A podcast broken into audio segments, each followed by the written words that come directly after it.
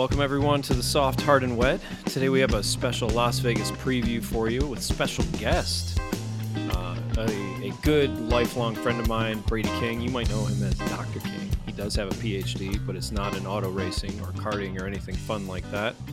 But uh, I'm here with John White as usual, and we've got our special guest Brady here to join us today to talk about all things Las Vegas. John, what's up? You know, uh, we were talking about this in our in our pre-call, but it's kind of funny that this is the first. I guess we can call this the real a real conversation that I've had with Brady after being on an F1 text thread for almost two years. So, what a way to meet someone for the first time after texting them on a on a podcast. That's that's pretty unique. On your podcast, our podcast. Well, fair enough. Brady, how are you this evening? I'm great, guys. Thank you for having me on. Gentlemen, welcome to Race Week. Indeed, indeed. So we're recording this on Monday night before anything fun has happened. We're, we're recording this even before the little golf event that happens on uh, tomorrow afternoon. Which I don't know. What are your thoughts on that? Are you are you interested in this golf event that's happening tomorrow afternoon that they're going to broadcast on Netflix? It's like the Netflix Cup. It's uh, Drive to Survive, folks, as they are billing it, versus uh, Full Swing, the two Netflix shows mashup? You know, I like Full Swing. Um, it hasn't gotten me as into golf as Drive to Survive has. I kind of already was into golf, but uh, I think it'll be pretty interesting. We'll watch it. I probably won't watch it live. We'll catch the reruns and uh, see what happens. Brady, do you have any feelings on that? I am particularly excited. Uh, I one of my best racers, one of the my favorite out there, Pierre Gasly, is going to be involved. So I definitely have to tune into this. If we are only going to pick a few, I'm glad he's out there. Hold on. I immediately regret having you on this podcast. How has it not come to light in in 2 years of texting that your favorite driver is Pierre Gasly? I hide it well. Not as well as I, my love for Max apparently.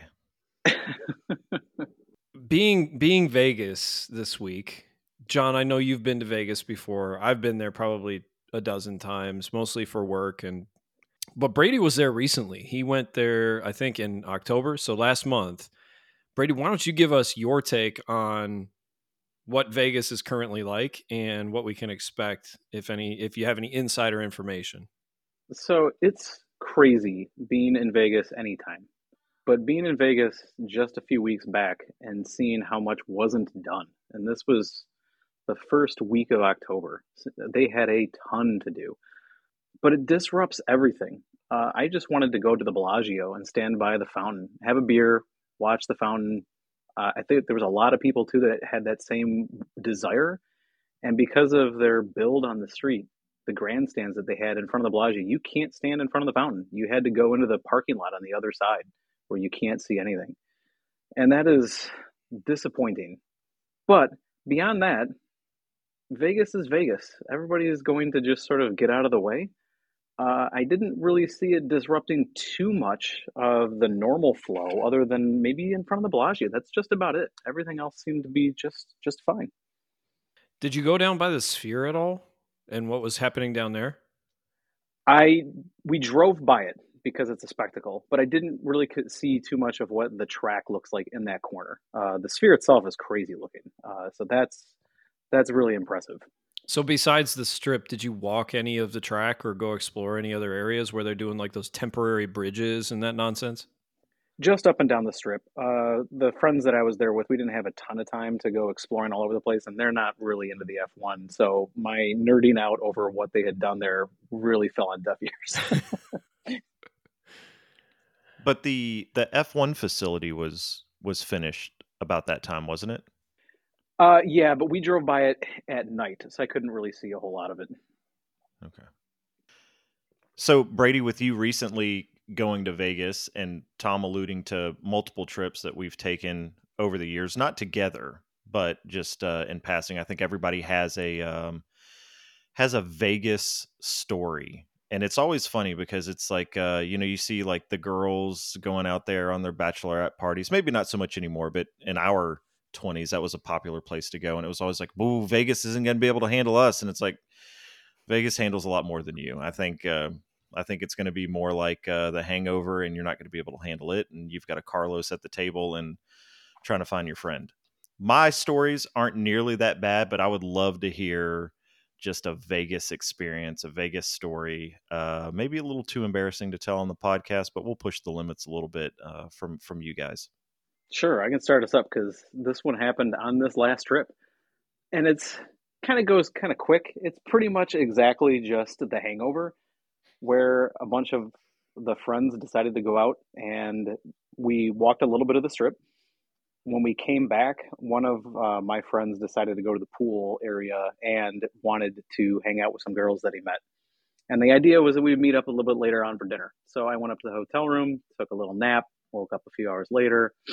Uh, this is when I walked down to the Bellagio and I couldn't see anything. And then I wanted over for this dinner that was going to be ridiculously expensive. Uh, only to get a phone call about 15 minutes before we were supposed to be there. And to protect some names, I'll just say Frank, who was walking around with Josh, uh, informed us that Josh has disappeared. He has disappeared in Vegas. We have no idea where he is, and now we have to go find him. So we are now wandering the strip looking for one person on the strip, and we couldn't find him. And it took about three hours and before he resurfaced back at the restaurant, sitting at the bar by himself, drinking water, trying to sober up. did Did you ever find out where he was? Uh, he does not know. So okay, all right. Tom, you you have something to top that?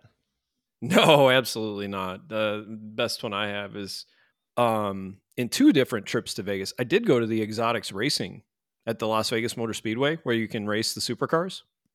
And I think my my favorite car, if I had to do my top my top car, it would be the Porsche uh, GT3 RS, which I think John, you just recently drove one of those. Yeah, it's a beast. It's a straight up beast. I loved that thing. Um, but my best lap time was in a Honda NSX actually.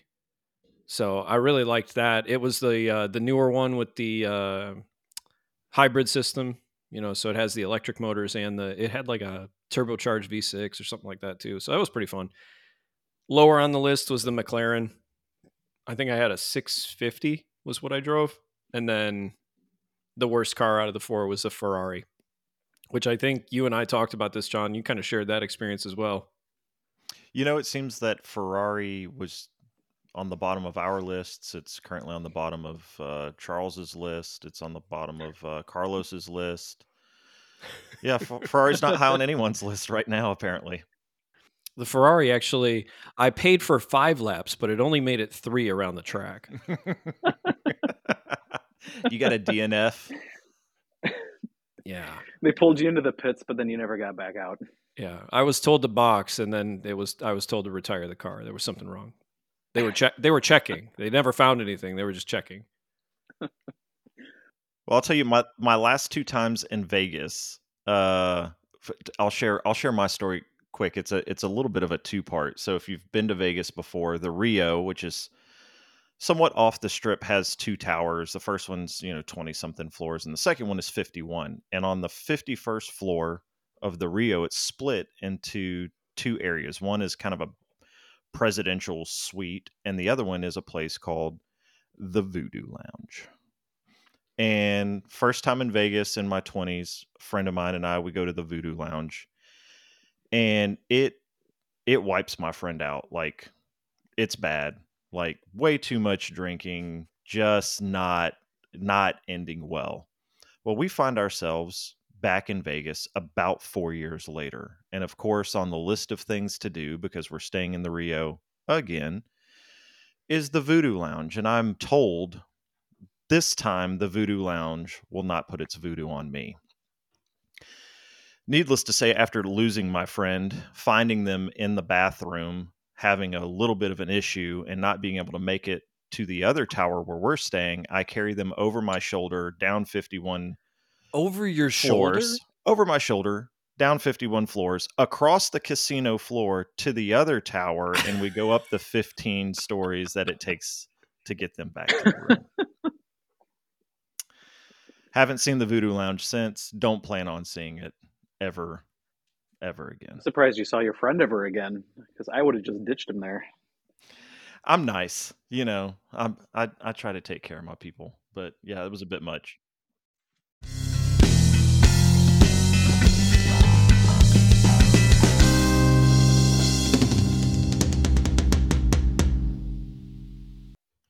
So I have to I have to admit I made a bit of a mistake in our last episode, Tom. Um, I had said we don't know what to expect because no one's been to Vegas before. And lo and behold, I start doing a little bit of research and it was only a half truth.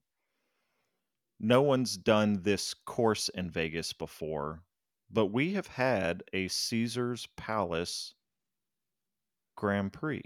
I heard Twice. about this. Yeah, it was back in the 80s, right?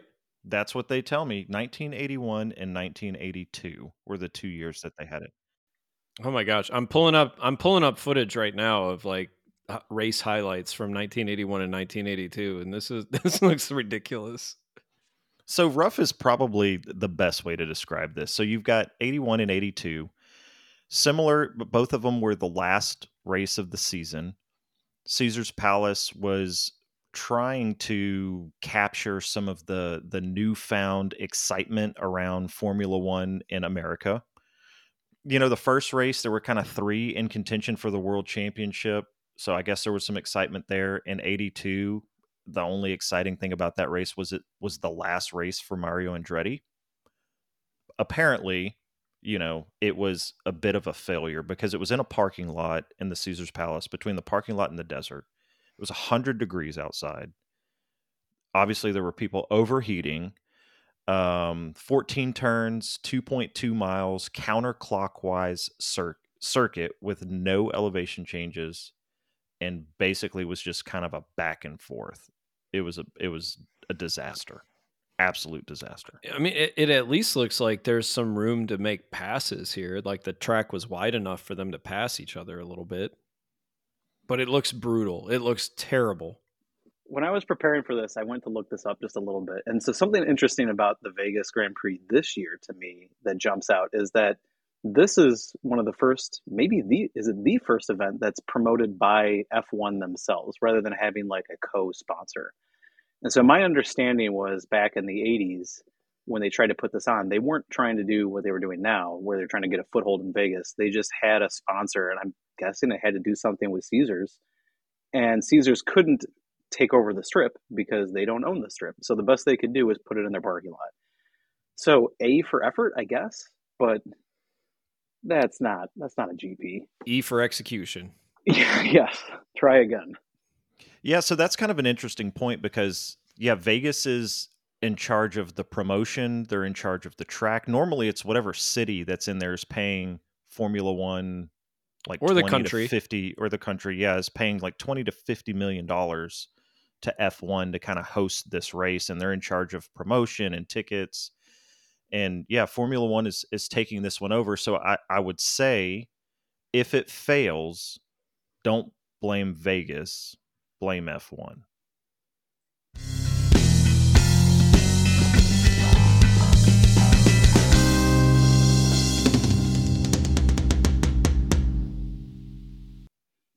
Well, the interesting thing to me as I was driving it today, so yes, I did drive it today virtually on the F1 game.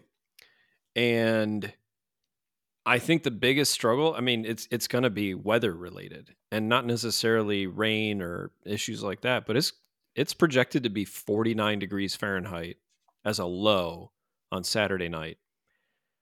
And I just I really don't think these cars are set up to run in that temperature. I think it's just going to be a struggle. well being the tire guy that you are cold temperatures inability to probably warm up the tires are you thinking everybody's probably going to start softs on this you got to have two different tire compounds during the race. So you will go on to a stint of mediums at some point just to to check the box, but you also might not use all your soft tires for qualifying because you're going to need to save them for the race. So I think qual- it, it'll make qualifying pretty interesting just from a tire choice standpoint if it gets that cold for qualifying. So the insider information I feel like I've got is the Whoa, stop the you guys brought presses. me on from this, right? Yeah. But the tires that they've got for the race are the C4, C5, uh, C3, I believe. So it's C3, three- C4, C5. Uh, the softest one uh, will heat up just fine. But from what I remember, those C4s don't heat up very well and have a very minimal window where they're actually effective. So does that mean everybody has to go on to hards? And if you're on hards on a track that is essentially just four miles of straights, are we going to put a bunch of cars in the wall when we just can't brake at the end of that straight? Yeah, I think that's going to be the biggest struggle. You know, driving it uh, in in the game, and Brady, you've driven it in the game. You know what I'm talking about here. It's the braking zones. Like it really hard of, to judge. Some of it is the traction coming out of those slow corners. You know, getting the right traction underneath you to to get the good launch towards those straights because those straights are ridiculously long. And as soon as you hit those braking zones, the hard braking zones, which I think there's like three, maybe four of them, turn one's a relatively hard braking zone, but it's more like you got to make it through that S shaped chicane, which is turn one, two, three, and four. For those that don't know the the turns, what part of the upside down pig is that so we can follow along? Those are home. the um, rear feet of the upside the rear feet pig. of the upside down pig. Okay. Yes, good, the hind good, legs, if you will, for our All agricultural right. friends. So then you're on the straightaway, and then it's a hard right turn to the front legs by your, by the sphere. But then you're in kind of like a sweeping left for six. But then seven, eight, and nine, that's what killed me. Seven, eight, and nine destroyed my ability to run this track because then I'm trying to launch out of there and come around to what looks like is that the Palazzo and uh, Venetian probably? Because that's where you're coming around and you have to hit a very very hard braking point on turn 12 that's the thing these braking points you're in eighth gear and you've been in eighth gear for a few seconds if not 10 20 seconds before slamming on the brakes and trying to make a very tight turn. So it to brady's point you're going 200 miles an hour plus and then you're trying to slam on the brakes and drop your drop your gears down to third gear or, or even second in some cases to try and hit a tight tight turn somebody's just going to go straight on. With cold tires. You're just flat out. Like there's no s's like in suzuka or in um COTA you're just it's flat out. You're you've got the pedal to the floor you're gradually going up the gears you're not really driving a lot of warmth into the tires and then you're slamming on the brakes which is sad because given the length of the track and the number of like really cool straights, this could have been a fast track, but that they're going to have to reserve because, yeah, like you said, coming up on those braking zones, they don't want to find themselves into a wall. And if you're going 230 miles an hour, it's going to be real difficult to slow that thing down. It was for me. And my my conditions in the game are nothing like what it would be real time on a 49 degree night on that track. Yeah, the craziest thing to me for this track is how it compares to Monza. Obviously, is is I think the the direct comparison. But on Monza, when you come around on that that front stretch and you slam on the brakes, if you miss it, there's just sort of that chicane runoff area that goes straight ahead. You can right? go straight through. Yeah, putting it in a wall, right? In turns 12 and then coming down uh, the strip when you get to the end of the strip and you go to turns 14 15 16 those are tight little areas. They're almost like the castle section at Baku. That seems nuts to me. And I, you know, if you can really trust your tires and your brakes, sure. But yeah, if it starts getting really cold out there, and heaven forbid that there's like a safety car and we have to do a restart or a red flag and everybody goes back out on cold tires, we could see some carnage. I think we will. I think this is going to be more closely related to a destructive version of Baku than it will be a fun Monza. I understand what you're saying with the track layout and the high speeds, but I'm more along the lines of yes, this is going to be a carnage filled race. I'll play devil's advocate, and I'm going to say that it's going to be sort of the reverse of Monaco, where Monaco has amazing qualifying, right? It's such an amazing track, such an amazing environment. On this track, I think the qualifying is going to be boring. It's just going to be, you know, multiple minutes of just flat out, you know, uh, in qualifying. But racing could be interesting, especially if there is a couple of safety cars and we get some people bunched up, because the DRS is going to keep people relatively close, and there's, so there's going to be a lot of passing. Might be boring, quote unquote, passing. You know, people just kind of passing on the street, but there might be a lot of overtakes.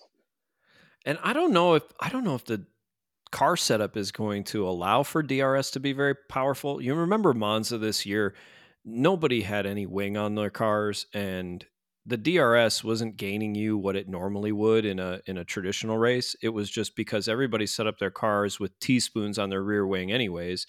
So opening it up really didn't give much benefit at all. I mean, I remember uh, it was Perez and I think Carlos Sainz who were just going lap after lap down that main straight towards that first chicane in Monza. And it's because DRS wasn't as powerful as it normally is. Do you feel like that's going to be the same thing this time around? Yeah, I, I kind of do actually. I mean, so I hadn't really considered too much about the setups themselves, but you're absolutely right. Which actually can play back to our, our other comments here about going into that braking zone. If you can't get a clean pass in a DRS zone and you've got two cars going into that corner and someone tries to outbrake the other, we're really going to get sketchy. My ma- my big concern is on lap 1 coming in like you said on turn 14, 15 and 16 cuz after that big long straightaway down the strip, you're still trying to warm up your tires and people are going to be bunched up together. That's going to be the point where where something could happen. And then after that, you could even get more with someone diving down into turn 1. So if you get through 14, 15, 16 cleanly, then you've got to come back and do it all again through one, two, three, four. Yeah, one is where everybody's going to lunge. So what you're saying is George's Leeroy Jenkins plan into turn one is not going to work out well for him. Got it.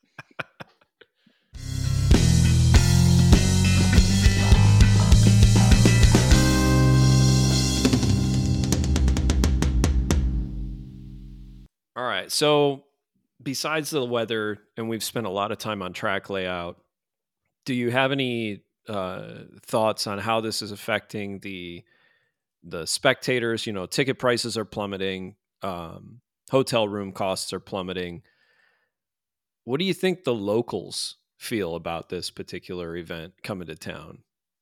Anecdotal evidence from when I was there in October was that they obviously didn't like it. But that was just from the people that drive Ubers and didn't like to be inconvenienced in any way, shape, or form. The locals, though, the rest of the locals who aren't just driving cabs around, sounds really dismissive of that population. I apologize. Uh, there are no locals. It's Vegas.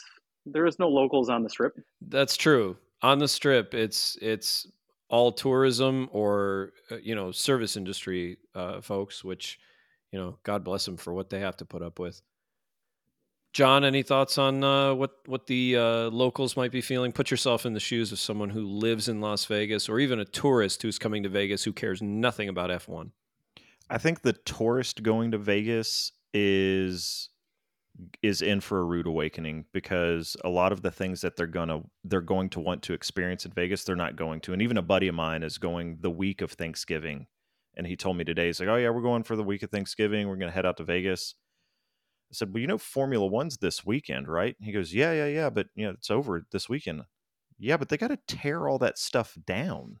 Like, I don't know what you're planning on seeing and walking around to see, but right now it's just going to be construction. I mean, it took a year to build it, right, or more. So it's probably going to take quite a bit of time to tear the majority of it down. Outside of that, it's good for the city obviously it's going to bring in a lot of people that have no idea what's going on with Formula One and only want to be there for the spectacle of it. And we can talk about that uh, a little bit later in the episode because I think we all have some thoughts on uh, the Americans' representation of Formula One. Yeah, you know, I think it. I think it's good, but it's good for one night, and hopefully they do a good enough job where you know Formula One putting their new U.S. headquarters down there isn't just a complete bust. Well, you make a good point about like the amount of time and effort it takes for setup and teardown.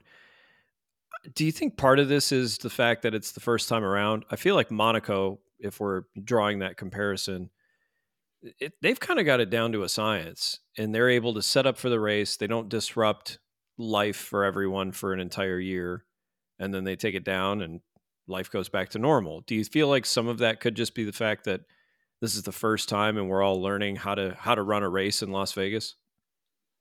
1 million percent. Think about the okay, so obviously we're podcast experts at this stage in the game. I don't know those. Thank you, you for that compliment. of course. Yeah, yeah. How many episodes you guys have listened to? But the first stint at recording this podcast took us two and a half hours to get set up, to get tested, to get in, start recording, figure out what in the hell we're doing. Um, and now it's hey, send me the link. We log on in three minutes. We're ready to go. We're tested, and we roll right into it because we have experience in doing it. Um, not a ton, but we have some. And so, to your point, I think as they can, if they continue to do this race, and a lot of it depends on how well things go this weekend, they'll get better at it because that's what Vegas does. And they've got a 10 year contract. This is supposed to happen every year for the next 10 years. So if it took us 10, 10 tries at figuring out this whole podcast stuff, you're hopefully by the end of t- a 10 year contract, they've got it figured out and it's not nearly as disruptive to the locals or the tourism. I just hope it's a good race because, as we know from the COTA episode, I love COTA. I think it's probably one of the best complete races of the season. Miami is a I don't know, Miami is a bit of a bust if you ask me. I just think it's not really worth the race. If we're going to have 3 races in the US, can two of them be good? Like can we have two races? Is that too much to ask instead of one? It probably is too much to ask in terms of this year because of things we've already talked about. Just the track layout doesn't really suit what they're planning to do. The weather is not going to be cooperative. Somebody didn't realize that it gets cold in the desert in November at night. But you lower your expectations, it's harder to be disappointed. So I think that's the camp I'm in on this particular weekend. Well, we've got card suits painted on the curbs. That looks pretty cool. I actually um, like that quite a bit. I think that's fun. I, yeah. I, I I'm being slightly facetious, but it does look cool. There's a lot of really fantastic iconic landmarks in Vegas. It's a night race. Aesthetically, it'll be pleasing. Um, after that, it's a crapshoot. Are you going to stay up till midnight to watch it? And it'll be 1 a.m. where Brady's at. Are you going to watch it live? I am absolutely. Quali uh, Quali is going to be a little bit different because it doesn't start until 2 a.m. our time. Oh shoot! Yeah, I might not stay up for qualifying.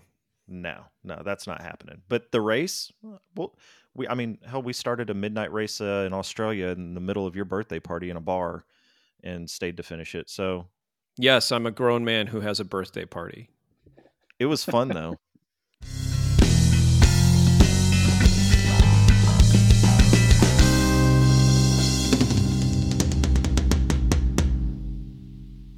So, um, I had I had this in my notes that I wanted to at least touch on Haas, but you know we can breeze over this real quick.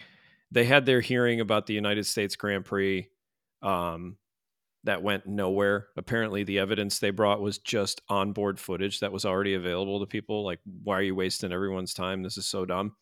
I understand why they're doing it. I just feel like it's a, a complete waste of time and money to get so many people involved to basically dismiss them as you guys are being idiots. Why did you even bring this up? And then the second thing about Haas is that I read it today that Hulkenberg has asked that all of the upgrades that they brought to COTA be taken off his car. the biggest in season upgrade that that team has ever made, he wants it all removed. I would have loved to have been a fly on the wall for that conversation. Maybe Nico was getting some advice from Fernando since Aston Martin had such great success in removing the majority of their upgrades and going back to an earlier car. He thought it would work. But I don't understand here. Before the upgrades, the Haas car didn't work. And then after the upgrades, the Haas car didn't work. So, what are we trying to prove by taking the upgrades off? It's a bad car, period. Yeah, I don't see the benefits for Haas at all. I don't really understand much of their planning, but I do think it's interesting, and not to get serious on the topic for a second, but uh, we've now had two manufacturers take off upgrades, meaning that they feel that they've gotten it wrong this year, which I don't know if that bodes better for them that they've recognized that they've done something wrong and they have to shift gears, or that they've gotten it so wrong that they have to essentially retool their car and just go back to what they know is already a losing formula. At least Seems... before the upgrade, I think uh, Haas feel like they had a better chance at qualifying better. I mean, it was a race, rocket ship for qualifying. Yeah, in the race they still fell fell back down to earth, but I guess if you qualify better, you've still got a better chance to score because you know who knows what can happen in the race. Speaking of that car, doesn't manage its tires very well. And if you could tell me no. one race where manage, yeah, right. I this is brand Breaking news, brand new news. news to everybody. everybody yeah. But if you could name one race where managing your tires is going to be at a premium, I would put it on this one, and that doesn't bode well. doesn't bode well for uh, doesn't bode well for the Haas crew. John, any uh, hot opinions on the current state of our only slash favorite American team? None that would add any value. How about any that would take value away? Yes, plenty of those.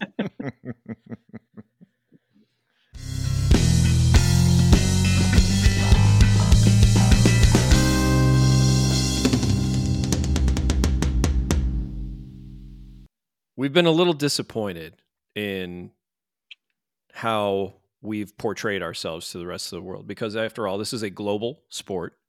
This isn't just for the folks who watch Drive to Survive. And we have a little bit of uh, anxiety as we've talked about this, a little bit of concern about going into the Las Vegas weekend as this is our last chance in 2023 to show the world that we actually are not just a bunch of morons. And so, in light of that, I took the liberty of putting some pen to paper. And I wrote what I will call an open letter to the United States of America, or at least the population of the United States of America, as we go into this Las Vegas weekend. Do you mind if I read that to you? Tom, I would love nothing more than to hear the beautiful words that are about to come from your mouth. My fellow Americans, hello. How are you? I'm good. Yes, I did make that doctor appointment, and he said it wasn't contagious, so you should be fine. I know we have a lot to catch up on, but for now, let's stick to this weekend's upcoming race. 2023 has not been our year for Formula One. The only American driver has just one championship point this season. Compared to our daddy country of England with 577, that's not ideal. Our North American neighbors, Mexico has 258 points, and even Canada with 63, they're kind of embarrassing us. And Haas, the only American Formula One team, are in last place and show no signs of being competitive. Now, in the USA, we're used to domination in interna- international competitions like the Olympics, and we even have decent showings in sports that we don't do very well at, like the World Cup. But my hope was that whatever we may lack in driver or team performance, we can make up for in the spectacle of our host cities and the quality of our person uh, of our population attendance. Unfortunately, Miami wound up wetting the bed before a single lap was completed, thanks to that cringeworthy driver entrance and introductions performance with cheerleaders and orchestra and LL Cool J.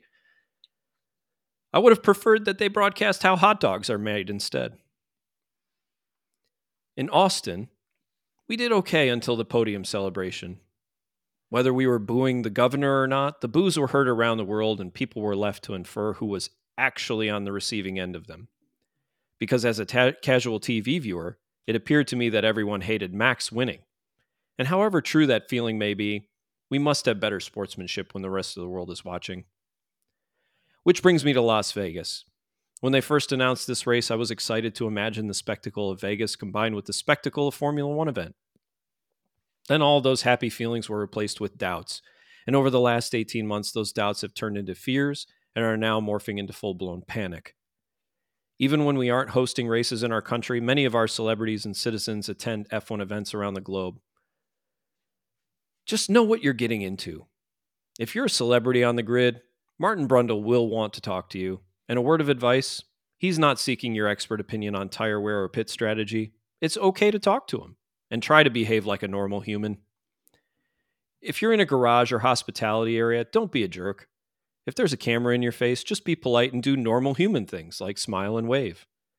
And if you're a spectator, however exciting or boring the event is, please don't treat this like a Buffalo Bills tailgate. And if you don't know what I'm talking about, you can Google that. These are international events, and you're representing our country. We've done a collectively poor job of representing the best of the USA through our other races this year, so please, my countrymen and women, enjoy this event responsibly. Sincerely, Tom Delicati. Thank you. Thank you. Tom, that was beautiful. Can we just ban LL Cool J? I think that would have probably made Miami just a little bit better. That would have made it marginally better. You still had Will I Am there with an orchestra. oh my god. I, I I had blocked so much of that entire intro out of my mind. You know, it's like they're the the intros that they're doing to these races aren't too far off from what we would see at a Dallas Cowboys game. You don't see it in baseball, thank God, which is the reason why I really love baseball. Um, you see it in a lot of sports. We just try we try to over hype things when and, and it maybe it's just because there's not a lot to the sport that we're watching, but there's a lot to Formula One. But to that point, there are no other races around the world who seem to do this. And so why would we think it's a good idea?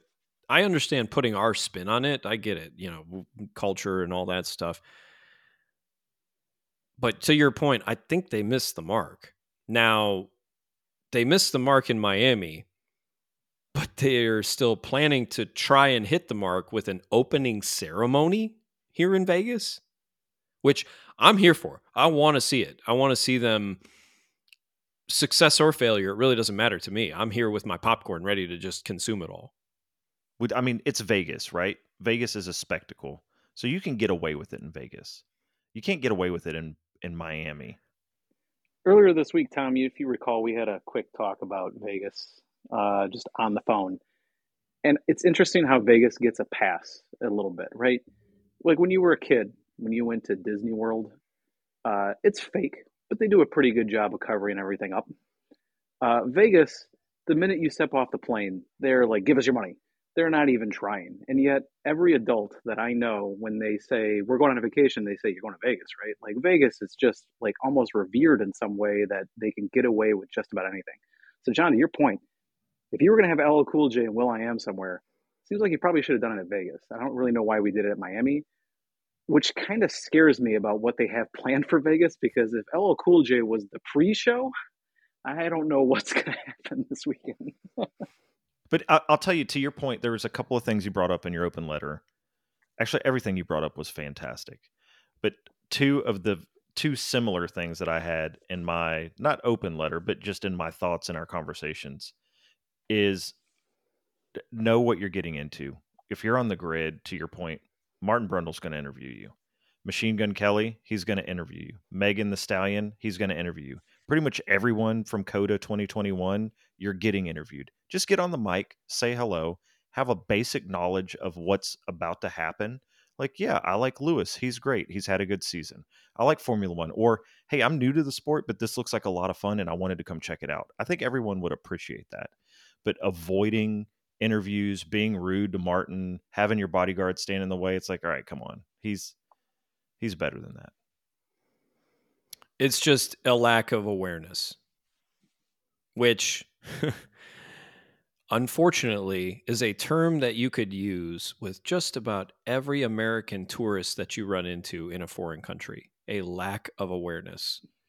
And I feel like that lack of awareness, that that uh, you know we're just exacerbating the stereotypes that already exist and i feel like the celebrities that have stepped in it so to speak over the last year or two with uh, martin brundle and others regarding formula one it doesn't really help it's not adding to our resume listen if taylor swift can go to a football game and know when to cheer appropriately and what's going on you can go to a Formula One race and not look like an idiot. Just put a little bit of effort in. That's all we're asking for. A little bit of effort.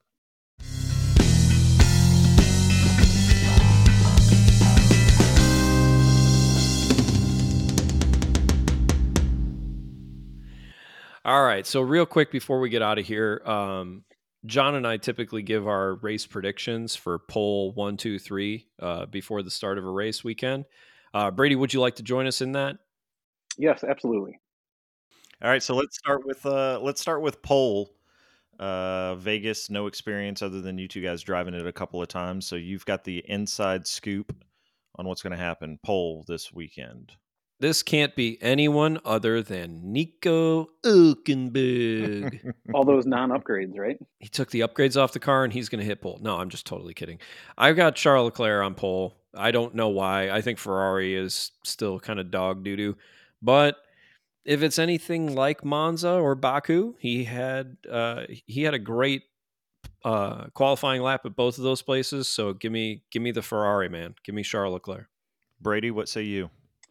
I'm going to go with Sergio. I'm going to say that he finds his street circuit magic, and just to help him out, somebody's going to put it in the wall at the end of Q3, and we're going to have a red flag, and he'll be on top uh, and get it by default. Well, even though they deal with a little bit of tire deg, I think Lando is good for one lap. Put him on pole for me. Brady, let's go to uh, P3 in the race. So I feel like I got to pick something hot here, right? We can't just we can't just go with what I actually think is going to happen. Uh, but I'm going to reach back a little bit, and I look back to Monza, and there is someone who came in seventh that I think have slowly been upgrading their car and is poised to get himself a great race. And I'm going to go with Alex Albon. I know it was an episode that we didn't publish, but I chose him for a pole at Monza, and he finished seventh. I think I, fi- I had him finishing third, but yeah, he got seventh, and I was happy about that. But uh, I hope for your sake that you're right.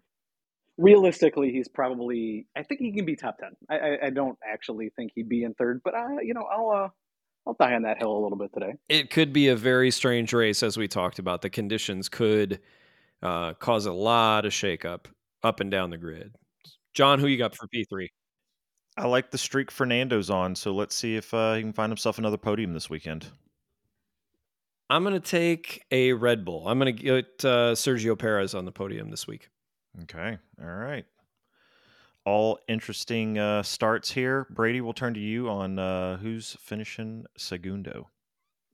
He keeps going to second place. It's going to be Lando. I don't think there's anybody else that I can pencil in for that. That's a that's a uh, a bold choice, but a wise choice. And uh, since I'm already ahead of you in points, and was going to put him there anyway, I'm going P two with Lando. Thomas, what say you? Well, it's a bold strategy, Cotton. Let's see how it plays out. I'm going to take Max Verstappen P2. You get out of here with that bullsh. You know, you have picked against him before, and it has never worked out in your favor. Which is why I'm, you know, where I'm putting him.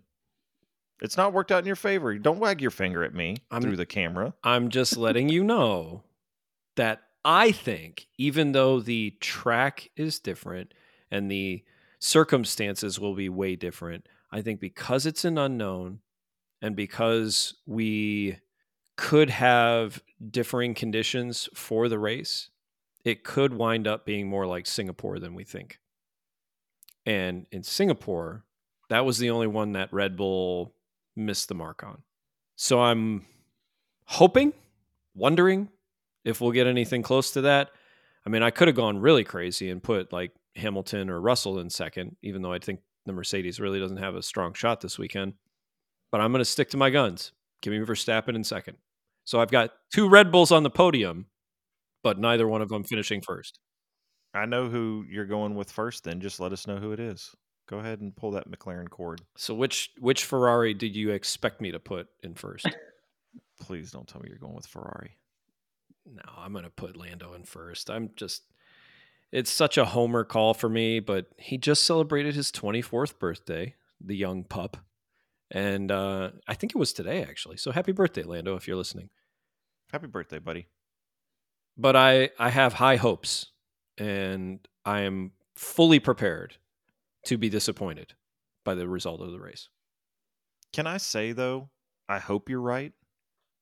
Points aside for whatever it is that we're not winning, I'd really like to see him win a race this season. We've talked about this before. What better way to do it than Vegas? Uh, y'all all know who I'm going for, so I don't even need to say it. Brady, who do you have at the top? It's going to be Max, but my heart is with the field. Literally anybody else. I'd love to see Carlos up there. Uh, I, I, can't, in good conscience, pick the Ferraris. But if it's not going to be Max, then I actually think Sergio's got a shot here. Um, but it's going to be Max. There's just no other person. Funny how we didn't put any Ferraris or parachute driven Mercs up there this week. Shocking. Yeah. Shocking, mm. I say. Well, I have Leclerc on pole. I just don't think he's going to start or finish the race. So that's his streak that he's got going on. Brady, you have Perez on pole, Albon finishing third, Lando second, and Verstappen in first. John, you have Lando on pole with Fernando, Lando, and Verstappen in the race, finishing in that order three, two, one. And I put Leclerc on pole.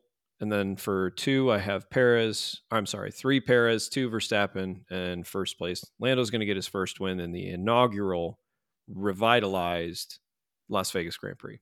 Well, we've got some bold predictions, some uh, feet on the ground, as it were, with Brady, first time guest here on Soft Hard and Wet. We hope that you guys enjoyed this episode. We look forward to Vegas this weekend, late night for some of us over here in the States. Uh, but should be an exciting race nonetheless. Uh, if nothing else, it'll be at night. There'll be some lights, uh, and I don't think the Bellagio fountain's going to be on, but it's definitely going to be a gamble for us all look forward to seeing you guys on the next episode. Thanks for joining us.